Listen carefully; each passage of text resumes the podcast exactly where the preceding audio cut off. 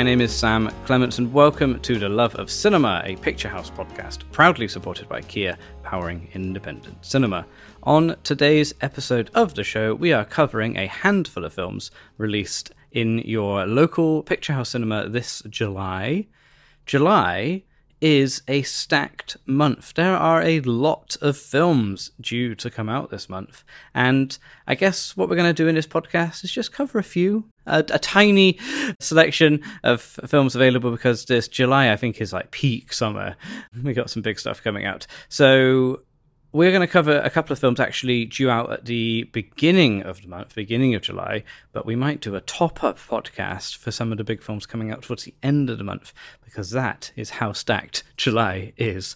Okay, that is a bit of admin out the way, and really, my voice, I am here uh, to do some of the admin. I'm going to guide us through the podcast and introduce our many special guests. So, first up, we are joined by Nick de Semlyen and Sophie Butcher both of whom work at Empire Magazine, the world's largest film magazine, something I am a big fan of reading and have been reading for 20 or so years. It's been really great to talk to the current editor, Nick de Semlyen, and their social media editor, Sophie Butcher, uh, about uh, you know some of the films this month. Looking forward to hearing their voices on the show. I should also say that Nick has a book coming out called The Last Action Heroes, which is a total joy. I was lucky enough to read an early edition of it. And if you like 80s and 90s muscle men Hollywood movies such as Arnold Schwarzenegger, Sylvester Stallone, uh, Bruce Willis, etc., uh, then you should make a beeline for that book. It's a very entertaining read. So we are going to cover the new Indiana Jones film, Indiana Jones and the Dial of Destiny, which is in cinemas right now. We are going to talk about Pixar's Elemental, the new animation from Disney Pixar. Really stunning, beautiful film. And finally, a absolutely bananas film called Smoking Causes Coughing, but I will leave Nick and Sophie uh, to tell us all about those. We're also joined by two special guests, two of the filmmakers behind Elemental. We've got the director of the film, Peter Sohn, and the producer of the film, Denise Ream, on talking to Ogo Ajoy, um, our interviewer. So, so yes, there's going to be a bunch of different voices on the show in addition to mine. But first of all, let's cut to Nick de Semlyen and Sophie Butcher to talk about the brand new Indiana Jones film directed by James Mangold Indiana Jones and the Dial of Destiny. And I miss waking up every morning, wondering what wonderful adventure the new day will bring to us. Those days have come and gone. Perhaps, perhaps not. Hi, Nick. Hey, Sophie. How are you? I'm good, thank you. How are you? I'm not too bad. I've just seen a new Indiana Jones film. I know. What a momentous occasion. There's there's a new indie film, and I know that you're a huge indie fan. Why don't you tell us a little bit about it?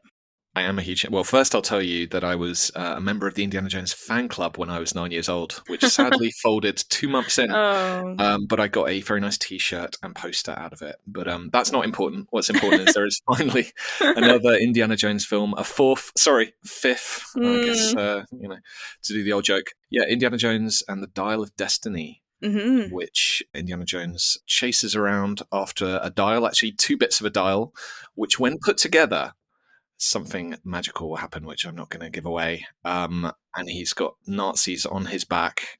What did you make of it? I liked it a lot. I'm um weirdly, I've seen lots of bits of indie films, and I'd never seen them all the way through. So they were kind of on in my house, but I'd never sort of sat down and watched them. So I only saw them in the few weeks leading up to it coming out. Some I liked, some I liked a bit less. Last Crusade was my favorite that I watched. Going into this, I wasn't too sure what to expect. I didn't have the whole nostalgia weighing on me that I know a lot of people have for this franchise. I thought it was good fun. It's probably not my favorite of the bunch, but I'd say it's maybe second or third. Yeah, I had a lot of fun with it, especially we're not going to go into anything, but I think the sort of last act really brought it round for me. I really just liked how it's meeting Harrison Ford and Indy at this point, this really late point in life, but it, it weaves that into the story really brilliantly and it makes it a central part of it.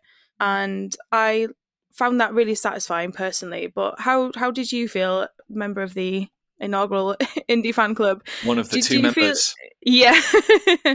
Yeah, I'm probably the hardest person to please because uh, uh, you know I, I Raiders: The Lost Ark is my favorite film. I once edited the gopher from Caddyshack into the opening of Raiders: of The Lost Ark, which you can head to YouTube and have a look at if you want to. So I don't know. I'm a bit obsessed with indie. Yeah, for me, this this wasn't up there with the original trilogy, but I did have fun with it. I definitely think it's an improvement on Crystal Skull, which got very goofy with the flying monkeys and the Shia LaBeoufs doing impressions of Marlon Brando's. Um, I thought it was a cut above that. I, uh, for me, the strength was really Harrison Ford, his performance. I really thought he, you know, this is his favorite of his characters that he's played. He's been quite vocal about that, and he gives it his all. And given that he was almost eighty when he played this, did this performance, it's it's really really impressive. it boggles the mind, doesn't it? And you can see he's doing a lot of stuff still. I mean, I feel like all the way through the films, you can see that it's Harrison Ford doing a lot of the stunts. And it, weirdly, uh, even again here, even at the age of 80, you can see it's him. It's him riding the horse, or it, fe- it feels like it's him anyway. If it's not, they're doing a really good job of, of covering that up. But he really still sinks his teeth into it, doesn't he? Yeah, and he's actually playing weirdly. The Indiana Jones is like ten years younger than Harrison Ford's real age in this film. If you work out the chronology, and believe me, Sophie, I have. You have. I've been crunching those Scrawling numbers. on the walls. oh yeah, yeah, just uh, crunching my calculator. So Indy is about seventy in this, okay. whereas Harrison Ford was almost eighty. So, but they Mm. do make him look extremely creaky in the opening. The first shot, I think everyone will know that the prologue is set in 1944 and it's got a kind of original trilogy age indie through the magic of de aging. And then when it cuts to New York in 1969, which is where the rest of the movie is set. You get a glimpse of him getting out of bed and, frankly, looking like I do getting out of bed on a Monday morning. Yeah. but I thought they did a really lovely job of evoking what life is like for him in the, the so-called modern age. And there's a really great shot of him on the the metro in New York on Moon Day, which is where the movie opens in the in the present day, where everyone is you know celebrating the astronauts, and he just does this great curmudgeonly grumpy Harrison Ford look over at some little kids. and Yeah. it's really, really, really funny. For me, the action of the movie, the action of Indiana Jones is like the best action in any movie ever, as far as I'm concerned. For me, it didn't quite live up to the Spielberg action. It didn't have quite as much in the way of fun gags and action beats. But um, there are compensations. I really loved Phoebe Waller-Bridge. I thought she was a really worthy companion to Indy. Um, what did you think of her? I liked Phoebe Waller-Bridge a lot in this. I feel like she's kind of playing who you expect her to be playing. You know, she she has a persona and she plays that persona very well. But it's she's a really great foil to Indy because he's you know he's a bit older. He's not getting as stuck in quite as much as he was. It feels like she kind of picks that mantle up a bit and. She's great at the action stuff and she's funny as ever. I really like the dynamic between them, and I think as that played out, and especially towards the end, I think they were just a really perfect sort of pairing to carry the film. Really, I do think they, they dropped the ball or rolling boulder slightly by not having Ke Huy Quan back as short round. I think Yeah. especially coming off the back of everything everywhere all at once, there's there's so much love for him and he's brilliant still. And I think that could have been they could have worked out a way to bring him back in this one. But overall, yeah, a decent, if not incredible, return and goodbye to Indy. yeah, a really lovely goodbye for sure. Let's go somewhere new.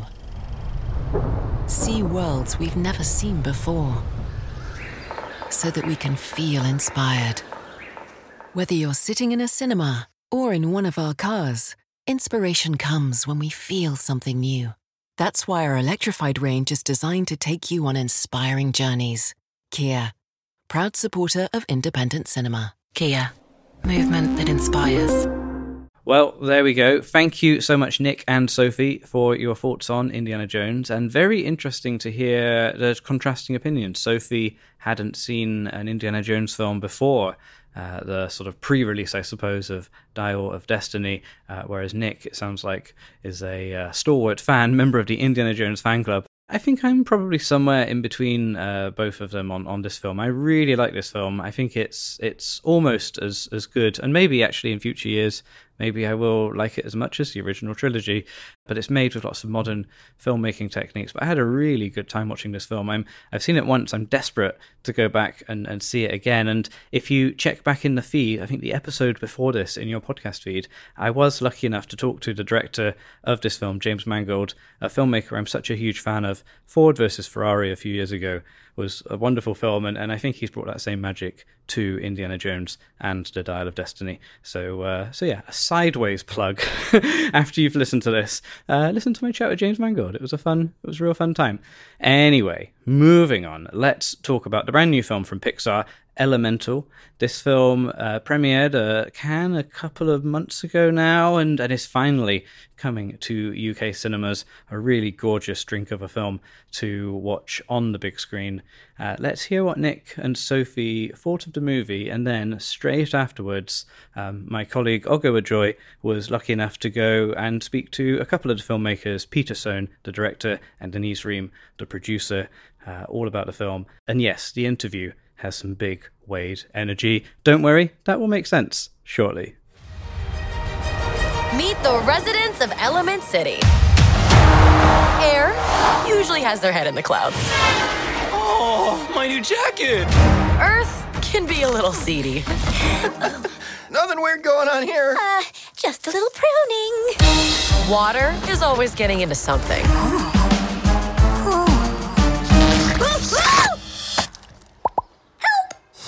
And fire, as ordered, we run a little hot. So the next film uh, we're going to chat about, Sophie, is Pixar Disney's Elemental, which is the first one from the studio since Luca, I believe. Yes, Elemental. This is a really lovely one. So, well, it's set in a place called Element City, where all the residents are made up of different elements. There's fire, air, earth, and water. And it follows Ember, who's a fire person, a, a young girl who works in her family store. And her dad is really keen for her to take over, but something's sort of holding her back.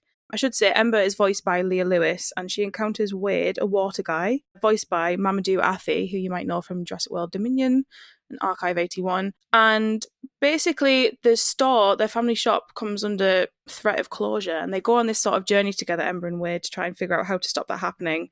You know, it's set in a place where they're told, these residents of this element city, the sort of mantra is that elements don't mix, and these two people, these fire and water people, as they get closer, they sort of realize that maybe that's maybe that's not true. Yeah, what did you think of this one, Nick? Yeah, I mean, it feels at this point slightly like we're getting Pixar Mad Libs. Like uh, we're one step away from chalk, chalk and cheese. He's chalk, she's cheese. But it was fun. I think they have a lot of fun and eke out a lot of comedy and invention out of this premise. And so you've got this lots of good puns. There was so many puns. I was just trying to remember what the film is that they show at the cinema in in Elemental City. Do you remember? I know there's a there's a sport called airball, and the team are called the Windbreakers. All the character names are really good playing on their elements as well, aren't they? And you kind of, but they they are like sort of normal names, and you think so there's a lot of names that work for this. Weirdly, yeah. They obviously had a had a very fruitful brainstorming session at Pixar one Yeah. day, or an away day. The sports uh, arena sequence you mentioned. There's a wave, a Mexican wave that is an actual Yeah. wave. Mhm. There's loads of little things like that, and also the way in which the elements interact, and just visually, when you see a fire person and a water person kind of walk past each other, you'll see the water person starting to simmer and boil. yeah, yeah. And there's there's tons of of really uh, cool. Uh, visual stuff going on all over the frame. Yeah, the character stuff. Uh, th- th- it's quite an ambitious film. I think it's trying to take on some pretty big themes. It really is, yeah. I mean, there's sort of a prologue at the beginning where you meet Ember's parents, but you know, sort of back before they had her, and they come to Element City, and they sort of get acclimatized, and they're a bit sort of isolated, and the fire people build their community kind of outside of the main city, and yeah, it's you know, it's not a super subtle metaphor. But it's like it's you can see that it's about sort of immigrants and first generation children of immigrants and like class divide and accessibility and all these huge themes as you say that it's getting in there and I it I think for the most part it communicates them quite well when you think that this is going to be primarily for a young audience. I think that's to be applauded for sure. Yeah, it's got ambition. I believe, except for the first ten minutes of Up, is this the first Pixar rom com?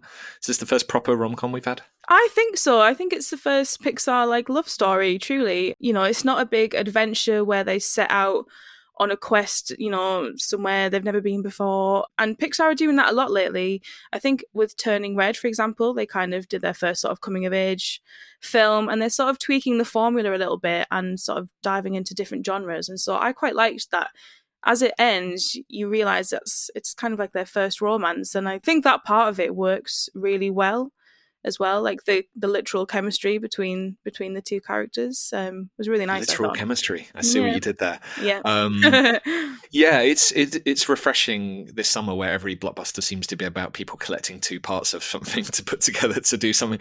Um, just to have a have a, a simpler story, and it is quite a simple film. I think I did want a little bit more on the world building. I think it's so interesting the idea of having a city with all of these different types of characters together and why they would want to live in the same same city. I'm still not sure. I would have liked a little bit more of that. I know what you mean. But it was, um, it really worked. I think it was a sweet film, and I really liked the visuals. The fire people, uh, um, especially the way that they do the flames, is yeah. really beautiful and almost uh, Ghibli, Studio Ghibli esque. I think in a way. Yeah, it's quite interesting. They sort of look very different to the other characters, I would say. Like, it's a bit more of a simpler design. But I agree. I think in some ways it kind of over explained stuff, but then under explained things. And that made it feel a little bit like there was lots of plot strands that maybe you didn't need and you wanted other ones. So I think that's kind of like its weakest point. But overall, it definitely has that Pixar effect of really sort of. I was welling up by the end, I'm not going to lie. So Pixar know how to do that, and they do it again very well in Elemental. I thought. I think it would definitely lend itself to a sequel. I mean, there's a lot to. Yeah, that's a good point. Maybe a windy sequel. Yeah, um, focus on some different elements. Yeah, yeah. It's my pleasure to meet you. I watched a movie last week and you made me cry. I absolutely love oh. this movie and I can't wait to get into it. But I want to know firstly, I mean, Elemental, this Disney Pixar movie, what was the why behind it? The why was just trying to thank our parents. You know, I had mm. this experience seven years ago where I got to thank them for all the crap that I put them through and my brother and I, and uh, they made a lot of sacrifices from what they left from their country to come here and trying to have empathy to what that was. When I was a kid, I pushed it all away, but now as an adult and a parent, it all became very emotional for me. And so that was sort of the heart of this whole mm. thing. Mm. Denise, what about you? What was the why behind coming onto this project? I admire Peter. He's he's so imaginative and creative, and we had worked on The Good Dinosaur, and so when he pitched the idea, I just I I loved it. I loved the challenge of creating these characters. I loved the concept of thanking my parents. I had a father very similar to Pete's that was just incredibly hardworking, and and I kind of gained even greater appreciation through working on the film. And I really feel passionate about the sort of immigration experience and history in the U.S. Mm. And so, combined with all those elements combined, so to speak, uh, made it a really exciting project mm. for me. Mm. Elements combined. Speaking of, I really want to talk about the immigrant experience because, as a child of immigrant parents, watching this movie, I related so much to it because. Oh, wow we think or we understand that they almost have like a template as to how they want you know their children's yes. lives to be they've come all the way they've left they've sacrificed yes. and then you know they kind of have this like cookie cutter idea of what their child's life should be but then mm. the child is unhappy and that's yeah. something I, I personally have gone through yeah. so seeing Ember create this I guess life for herself and meeting somebody like Wade who's from a different you know life and he possibly couldn't understand what she's going through. I very, very much understood that. So, what message do you want, you know, young kids or, or people to take away from this movie? Because for me, it made me a wish I had a movie like this when I was younger, so I could oh. think, oh, like, what is it do I want? And yeah. B, it made me think. Yeah, like what is it do I want in this life? yeah. As a 25 year old woman, like yeah. I have to create my life for myself and not the parent, not the life my parents want. Yeah, it, it, that that hard game of trying to know who you are. You know, your identity was this whole game, and part of the identity can be the arts, like it was for me. But even understanding my culture and heritage, or it's all wrapped into it. And so, this film about these opposite worlds coming together, so much of it is just about an empathy toward yourself to know, like, hey, you know there are pieces of you that you just don't know yet and uh, it's it's worth you know being open enough to, to, to look for it you know? I'm just so intrigued how you've managed to like personify, like you said, opposite worlds, like some a child of immigrants and yet somebody like from Wade's background, and you've like personified that in fire and water. It's Yeah, complete yeah. opposite. Like, and my mind is just blown away. Yeah. Oh um, in creating the elemental universe, um, were there any challenges? Like, was there anything that you had an idea of in terms of like, the science behind it? Because obviously, fire can't come near to water or evaporate. Is there anything that was a challenge that, that didn't end up making um, the final, I guess, picture? I don't know. I mean, there was so much that didn't make the final picture, but what you just said was the challenge. What you literally just said about like how to personify and connect to these effects was the whole game, you know, and uh, it, it, it means so much to hear that you connected to these characters because they're characters now. The way you're talking about, they're not just fire and water anymore, and that that was really difficult. And uh, y- you know, you've lifted me up. I really appreciate that. But at the same time, like yeah, the the challenges. I mean, Well, our our, so our many- boss, the, uh, the president of Pixar, was very concerned that it would be too fati- that fire it couldn't be very realistic and it would be fatiguing to watch. So so the great challenge was trying to figure uh, these elements. They are actual simulations. They're not uh, humans on fire. So we had to figure out a way to caricature the animation, uh, the fire rather, the simulation, uh, but also you want it to still feel like fire. You know, you didn't want it to just feel like a 2D drawing.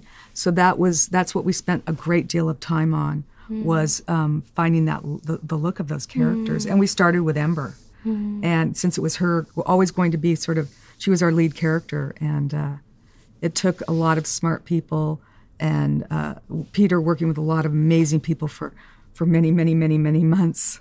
Mm, No, the from start to finish, it's so smart. I'm still blown away. When this trailer first dropped, it did remind me of Inside Out, and I want to know how did you guys take inspiration from that movie, if you did? Yeah, they were anthropomorphic things, you know. Like I always make fun of, like Inside Out had it easy because no one knows what an emotion looks like, but everyone hmm. knows what fire and water looks like, and so trying to make those characters work, we were in the. We all know what it looks like, and so once it slipped, you're like, nope, that's wrong. That's not water. That is Jello, you know. And so you immediately knew where the emotions were such a different thing, but I felt like Soul, the Soul characters had a, a greater impact in terms of understanding their transparency and the softness of them was really interesting. Um, but um, uh, yeah, and, and then our film does deal with emotions in terms of being open and vulnerable as that does. And so, but you know, we all work on these things. And so they all start to influence, you know, they're all DNA to everything Yeah, else. I mean, right when again, as soon as Peter pitched the idea, um, I went and started talking to our, our research and de- development teams and our t- tools team teams, and we actually did talk to the Inside Out crew to see what it took to develop those characters to to see if there was anything we could learn from it. So again, we're all, you're always sort of speaking to the former productions to just learn, you know, what it took to d- develop the characters. But as Pete said, Soul was a, probably a greater starting point in terms of technology. Mm. But again, our movie had way bigger challenges than that. I love how you said that they're not just it's not just fire and water, they're characters. Like I Yeah. do believe that these characters live on because even to this day I can't look at a body of water the same without thinking that's Wade. like Oh. Wade is real. Like he genuinely Yeah, is yeah. real and um awesome. he blew me away in this movie Oh. and I, I think the internet is gonna fall in love with Wade. Oh. So I wanna ask you what was the inspiration behind him as a character? I just met Mamadou earlier, like Yeah. he's phenomenal. So Yeah, yeah, talk to me is. about Wade. I think the internet is gonna Yeah, love yeah. No, he he started off as a drip. That was his head shape. Was this little drip, and uh, um, then we added the hairs and everything. I mean the curls, but um, it was also the funniness of shape shifting and then crying. That was without any personality. That was just drawings, right? And then once we got it with the writers, this other version of of, of you know Wade started to form. We had so many versions of this movie, just to let you know. Wow, how many hundreds? There were yeah, well, there had to be at least like six really different versions for sure. And then out of there, there was like multiple versions on top of that that were shades. But Wade took different forms uh, in there in terms of different jobs, but his emotionality was always the same. His whole what we, uh, early on we discovered like, oh, what's a character that has a high EQ, like a high emotional quotient that could just connect, and because he was transparent, he couldn't hide his emotions. I like that idea that he's just like so he's on his sleeves, and if that would be his tool, you know, uh, that then that could start forming something for Ember. And uh, uh, and then the the last piece that really helped us was that he's a mirror character. and all of this stuff using what we know about water. And so there's a reflection of it. And so Ember, Wade's not teaching Ember anything. We never wanted that. But Wade would be able to show other pieces of Ember like a mirror that she didn't see before. And so those two pieces really formed who Wade was. But then once you met Mamadou, he was so go with the flow and really cool in terms of like how you know uh, he performed that it started uh, shifting and then it became a little bit more Mamadou in terms of the way he cried and the way he and he just lifted it up in a, in a special way. No, meeting Wade has set the bar for any guy I'm going to date. I'm being serious. Like I've said, me and my friend after the cinema, we, we were like, if the guy is not Wade, if he doesn't have big Wade energy, I don't want him because I need a Wade in my life. I loved him, and I know the internet will love him. Um, let's talk about Leah. What was it Yeah. about her that made you think that's Ember? I saw her in a movie where she was able to emote this appealing fierceness that I was just like, oh, she's a badass. And then at the same time, she flipped to this tenderness in terms of what her identity was in her culture. And then, like, uh, I found a YouTube of her singing, and she had this really smoky voice that sort of tapped into the fire. I was like, that's enough ingredients to let's talk to her. And then once we started doing auditions, she had a rawness that just felt like unpredictable, that like fire, like the flame. And she was just amazing. Mm, what about you, Denise? Like, what? I mean, special. it's it. They. Um, I mean, Peter. I mean, he. We have Peter to thank for for kind of finding these two amazing performers. There was a energy and a. I fell in love with them. I can't imagine anyone else playing these characters. Honestly, I keep joking that it's hard when you finish a production because you, you have to say goodbye, and I don't. I don't want them to go because we've. You know, they worked with us for almost two years, which is a very long time for performers to work on a Pixar production. They're the best. Yeah, they are. Well, Elemental 2, hopefully we can explore the life of Fern because I need to see I need to see what he gets up to and like if he ever smiles. okay. Um, but I'm from Picturehouse Cinema, so it's a cinema chain here in the UK. Oh, right on. And y- do you guys have you heard of it? Do you know it? I've heard of it, Oh, yeah. I've never been to one, though, yeah. Well, when you come back to the UK, Right come come to a Picturehouse uh, cinema. So obviously we're deep into cinema. So I want to ask you guys, how would you describe people's cinema habits that you know or within the industry, and why should people see this movie on the big screen? it was designed and it was it's it's intended for the big screen. You'll you'll there's a lot of layers and texture and richness that I think uh, is worth watching on the big screen. And we're just hoping that I hope people go with their friends and family uh, in the theater get some popcorn and just sit back and enjoy the show and connect. I mean being in the theater t- together is all about connection. It looks beautiful Yeah, there's a lot of nerdy details in there that are just really fun that Yeah. you just can't see on a small screen, like the big screen. Like in the background, we the, the animators set up other stories. There's if you ever watch it again, you'll see a lot of crowds, and in this crowd, there's oh, a couple that's happening where they meet for the first time in a, in a moment earlier, and then a couple shots later in the background, you'll see those two characters again, and they're sort of going on a date. And then another scene, there one proposes to the other. Like there's a literal storyline that's going through it. And the, and this world is so crazy with all these different elements that there's just so much going on to see. And uh, but you know, more than anything, I just hope people have a freaking great time at the movies. You know, They will like, and I think yeah, you should see it on the big screen to see Element City. Like you can't watch it on your phone. Don't watch it on your Yeah. laptop. Yeah. Watch it in the cinema. Yes, yeah yes. yeah One of my favorite scenes was when uh, Wade took Ember to see a precious flower that she's always Yes. wanted to see. Yeah. That for me, I wish I could relive the moment I experienced that. Yeah. So, what would you say is a scene that you're both like most proudest of? well, that one's such a that we one. we love that one. That was that's what was in the reels for. I, I mean, we that scene was there forever, and uh, it's one of my favorite scenes. I love the music. the music is is spectacular, and I get very emotional, frankly, every time I watch it. And then I do love. I love when they go out. We call it connection montage when they go on their date around the city. I love the song. I love seeing their interaction. That one's a favorite. And then there's a hot air balloon scene that's I think very beautiful. And again, the music's beautiful. And that was you really get to see Element City in I think a pretty spectacular way. What about you? There's so much that I love that moment. I, I you know, and I always go to this goofy stuff too. There's like, you know, there were so many hard effects that were, that were jokes. Like Wade comes in like in this one moment in seven flower vases, and uh, just he pours himself back together, and it's like. It's a fast joke, but like th- I love that we put a lot of stuff like that in the movie where we're like, how is that even possible? Yeah. you couldn't do that with a human, and uh, I, I love that stuff. No, I loved it. Guys, I've been told to wrap, but I wish I could talk to you for hours because I Oh, love this you. That's movie. so awesome. Thank, Thank you you. so much. Thank Yeah, you. big Wade energy. You got no, me on big that. Big Wade energy. Yeah, I, that's I so need a Wade in my life. Thank Yeah. you so much. Oh, it's so nice to hear Peter Sohn and Denise Ream there talking to Ogo A. Joy. And I mean, Ogo has been doing a few interviews for us lately. Such a great interviewer. Love hearing her work. Peter Sohn and Denise Ream were on the podcast a few years ago for their previous collaboration at Pixar, The Good Dinosaur. So nice to welcome them back to the Picturehouse pod and, and lovely that they've heard of Picturehouse Cinemas. Peter, you're very welcome anytime. If you like a ticket, send me a message on Twitter. I'll be happy to respond.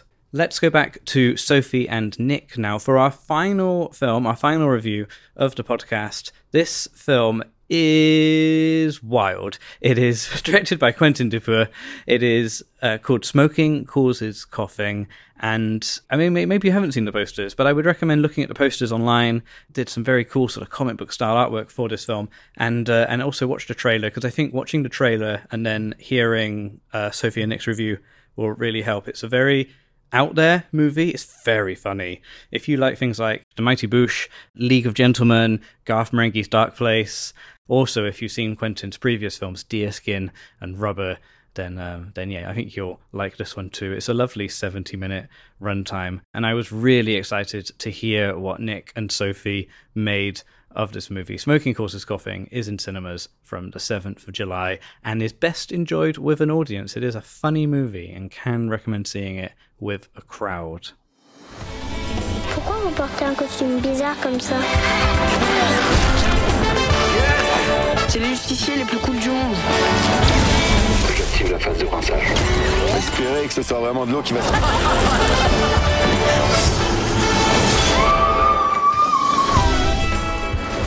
Okay, and the last film we're going to talk about today is Smoking Causes Coughing. Explain this to us, Nick. Good luck. So I made lots of notes uh, Yeah. during the viewing of this. I've written down such phrases as chunks of gore, suicidal robot, having a bath fully clothed, and that is just the tip of the iceberg of the weirdness. Very much so. So this is the latest film from Quentin Dupieux, who um, has previously brought us films about uh, killer tires and a haunted jacket, and this one is a bit, it's probably a bit harder to explain in a single line, but it's essentially about a Mighty Morphin Power Rangers style uh, team of monst- monster vanquishers called Tobacco Force. But really, it's not about them at all because they're on some kind of superhero corporate retreat and they decide to tell each other scary stories, and so a lot of the film is the, the mad stories that they are telling each other around a campfire and beyond. And uh, this movie is Gonzo. It's got a puppet rat who uh, drools green gunk, which was quite upsetting. It's got like weird sort of turtle kind of reptile monsters like you might see in the Beastie Boys intergalactic video.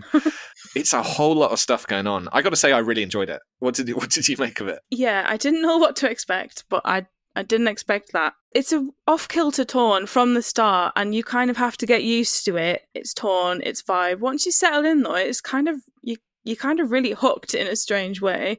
And I have to say, I liked a lot the vignettes that it took you on, the scary stories, as you say, that they were telling each other. For me, those were some of the strongest bits of it, especially the first one, which is about a helmet. And I won't say any more than that. But it gets real sinister, and it was just also lots of great actors popping up in this. In that first vignette, there's um, Adele Exarchopoulos from The Five Devils earlier this year, and Passages coming out soon, who I really love. And I think this film it kind of delights in freaking you out or uh, making you feel just like a little bit gross, like you say the the rat chief guy who has this like green drill that's coming out at all times. It just makes you feel like a bit like, ooh. It's so compelling at the same time.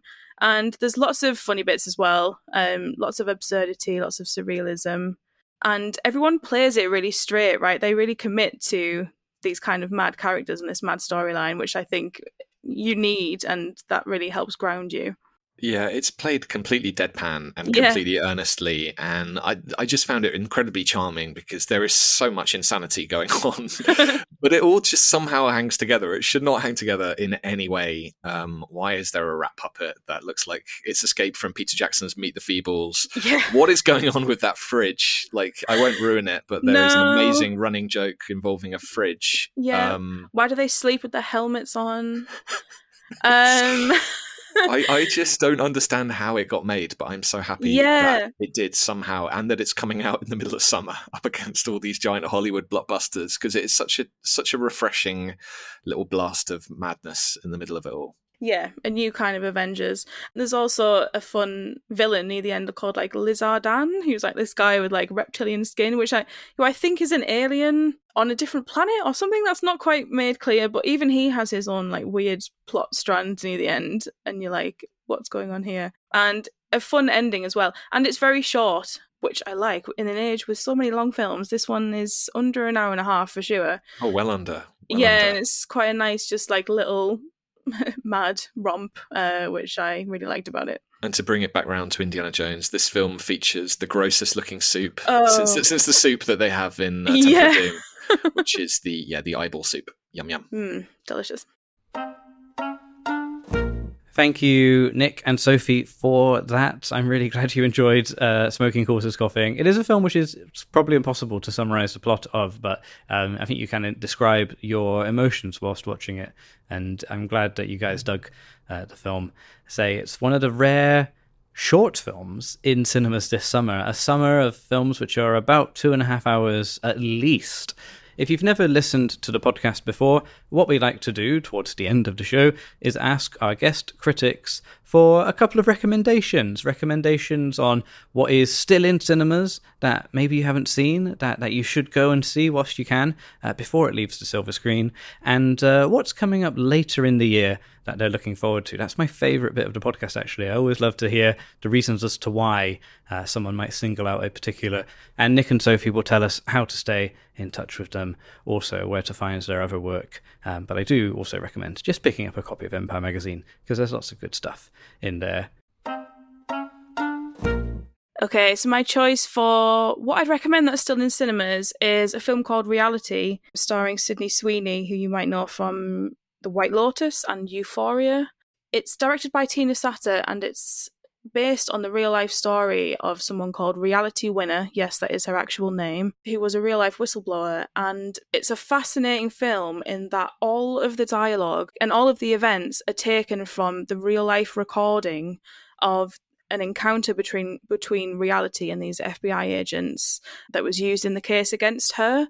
So it's kind of a really interesting cinematic exercise. It's very small scale. It's all set in one house over like a couple of hours, but it's so enthralling and Sydney Sweeney gives her very very best performance. She's someone I've been a fan of for a long time and this is really kind of a different sort of role for her and a really, really brilliant watch. If you haven't seen it yet, I'd highly recommend you try and catch it. My pick for um, film still out in cinemas is one you've probably already seen, given it's made over $600 million worldwide already, but it's Spider Man Across the Spider Verse, which is the follow up to Into the Spider Verse we got a few years back. Somehow they have managed to outdo themselves. Uh, the first one was incredible.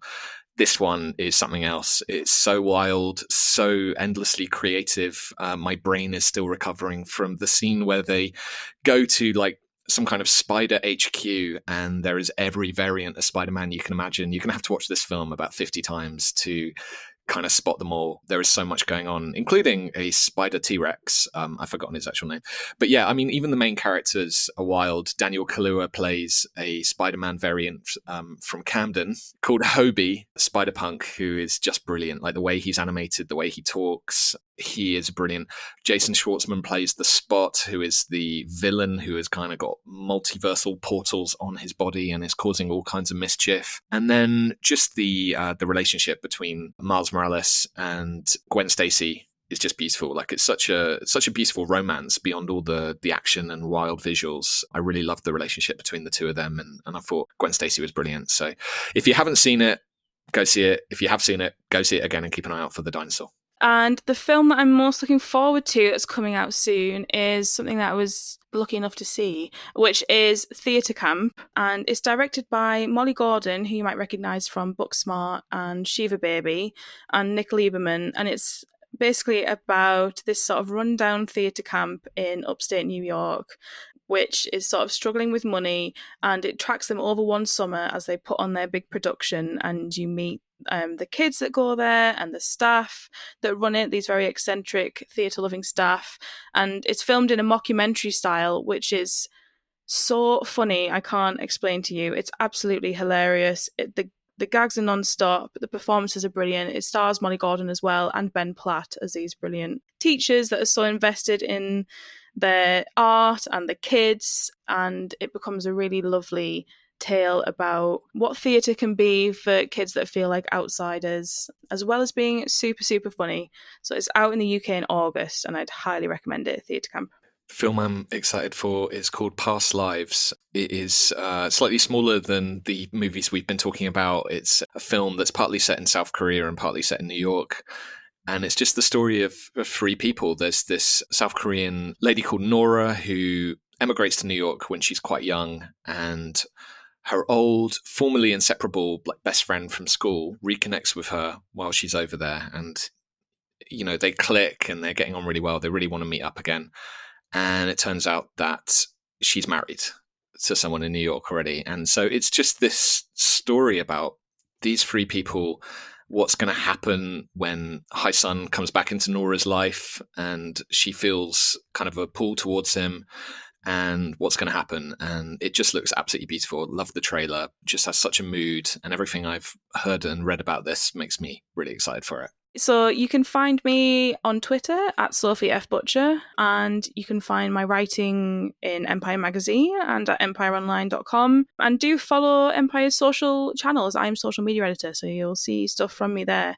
We're on Twitter and Instagram at Empire Magazine. Sophie does such an amazing job of handling all of us then and it tries to explain to me what reels and things are and i just can never quite get it but yeah she's very very good at that. You can find me on twitter. I'm not going to boost my instagram account because it's terrible but my it's mostly pictures of trees and my cat but on twitter i'm at nick de Semlyen, and you can find me writing a little letter at the opening of each issue of empire and i also have a book out in not quite yet, but it's out August 24th here in the UK, and it's about the action titans of the 80s and 90s. So Stallone, uh, Schwarzenegger, Seagal, Boo, uh, Van Damme, and all those guys, and it's full of very silly stories about mm-hmm. things that they got up to. Yeah, and the book is called uh, The Last Action Heroes. You can pre-order it now wherever pre-ordering is done. And there's also an audiobook version, which I'm excited about. It's read by Bronson Pinchot, aka Serge from Beverly Hills Cop, which I'm very, very excited that he did that. Well, there we go. That brings us to the end of another monthly edition of the Picturehouse podcast, The Love of Cinema. Thank you so much for our guest presenters, Nick de Semlyen and Sophie Butcher, editor of Empire Magazine, social media editor for Empire and Empire Online, as mentioned. Also, occasionally you can hear them on the Empire podcast, one of my favorite podcasts to listen to, hosted by other previous hosts, Chris Hewitt, Helen O'Hara, uh, James Dyer, etc., etc. Do check out the Empire podcast. It's a nice companion pod to the love of cinema if you don't already listen. And as Nick mentioned, and, and I mentioned at the top, Nick's new book is coming out very soon called The Last Action Heroes. And if you haven't read Nick's previous book, there's a little bit of time before his new one comes out. It's called Wild and Crazy Guys, and it's about the 80s comedy stars who graduated from television shows like SNL and then became movie stars, such as Bill Murray, Eddie Murphy, Dan Aykroyd, and, and, and so many others. It's a fantastic read. I had such a good time. Uh, with that book. So if you're a film fan, I think you'll like Nick's other writing uh, outside of Empire. And yeah, we're really grateful to have you both on the pod. You're welcome back anytime. Also, a big thank you to our interviewer, Ogo A. Joy, and filmmakers Peter Sohn and Denise Ream for talking to us about Elemental. I love hearing the team at Pixar talk about their work. They're so passionate, and those animations take a long time. You know, they, those filmmakers are with these movies for quite a long period of their lives, so you get some really, you know, heartfelt insight into their work. Now, this July is uh, is very different to last summer, where there weren't many films out at all. There are so many films coming out uh, this July, including things that we did not talk about, such as Mission Impossible: colon Dead Reckoning Dash Part One, and Oppenheimer, the new film from Christopher Nolan, and of course the big one, Barbie, directed by Greta Gerwig. We're excited for all three of those films, but they weren't all able to be seen ahead of recording uh, for this this current edition of the pod. So what we were thinking was maybe at the end of July we will sit back down in front of the microphone uh, with a couple of different hosts. And uh, and yeah talk about the big boys. Talk about the big blockbusters uh, that are coming to your cinemas so that'll be towards the end of the month. And in the meantime do subscribe to this podcast feed because any interviews we get any access to filmmakers any chats we're able to have whilst we have visiting guests to our cinemas we will upload and pop on the feed as a bonus episode. Uh, recently as mentioned we've got James Mangold the director of Indiana Jones and the Dial of Destiny do check that one out. I think that just about brings us to the end of this monthly edition. So thank you so much for making it to the end, for sitting through my admin. Really appreciate that. I love doing this podcast, and it's great to know people listen all the way to the end. You guys are the best. And we couldn't make this show without Kobe Omanaka from Stripped Media. Big thank you to Kobe for producing, for wrangling, for doing all of the bits of work behind the scenes that a producer does. And a massive thank you to our editor, Maddy Searle, who is sadly leaving the show because Maddy's got a fantastic new job. And a huge congratulations to Maddy, but a big thank you for all of the work over the years editing The Love of Cinema, Maddy. Hugely, hugely appreciated. So thank you, Maddy. Best of luck in the future. And uh, and yes, we will be back in a few weeks. Please subscribe to the feed, give us a five star rating on Apple Podcasts or wherever you listen to your pods, and we will see you soon. Have a great time at the cinema. Enjoy the movies.